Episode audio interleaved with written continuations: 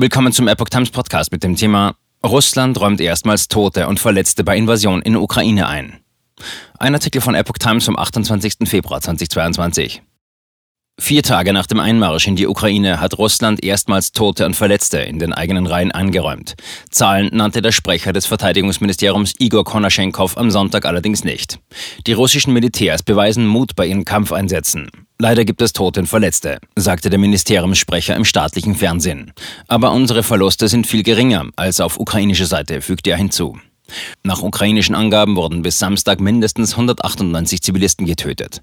Zudem seien mehrere tausend russische Soldaten getötet worden. Von unabhängiger Seite können diese Angaben nicht überprüft werden. Kritiker des Kreml werfen diesem regelmäßig vor, die Zahl getöteter Soldaten zu verschweigen, um nicht den Zorn der öffentlichen Meinung auf sich zu ziehen. Hintergrund sind die vielen getöteten russischen Soldaten während des Afghanistan-Krieges in den 80er Jahren sowie in den Tschetschenienkriegen. Der russische Präsident Wladimir Putin versetzte am Sonntag die russischen Atomstreitkräfte in erhöhte Alarmbereitschaft. Er gab als Grund dafür die westlichen Sanktionen und das aggressive Verhalten der NATO an. Die Ukraine erklärte sich unterdessen zu Verhandlungen mit Russland an der Grenze zu Belarus bereit und schlug nach eigenen Angaben einen Vorstoß der russischen Armee in die zweitgrößte Stadt Kharkiv zurück.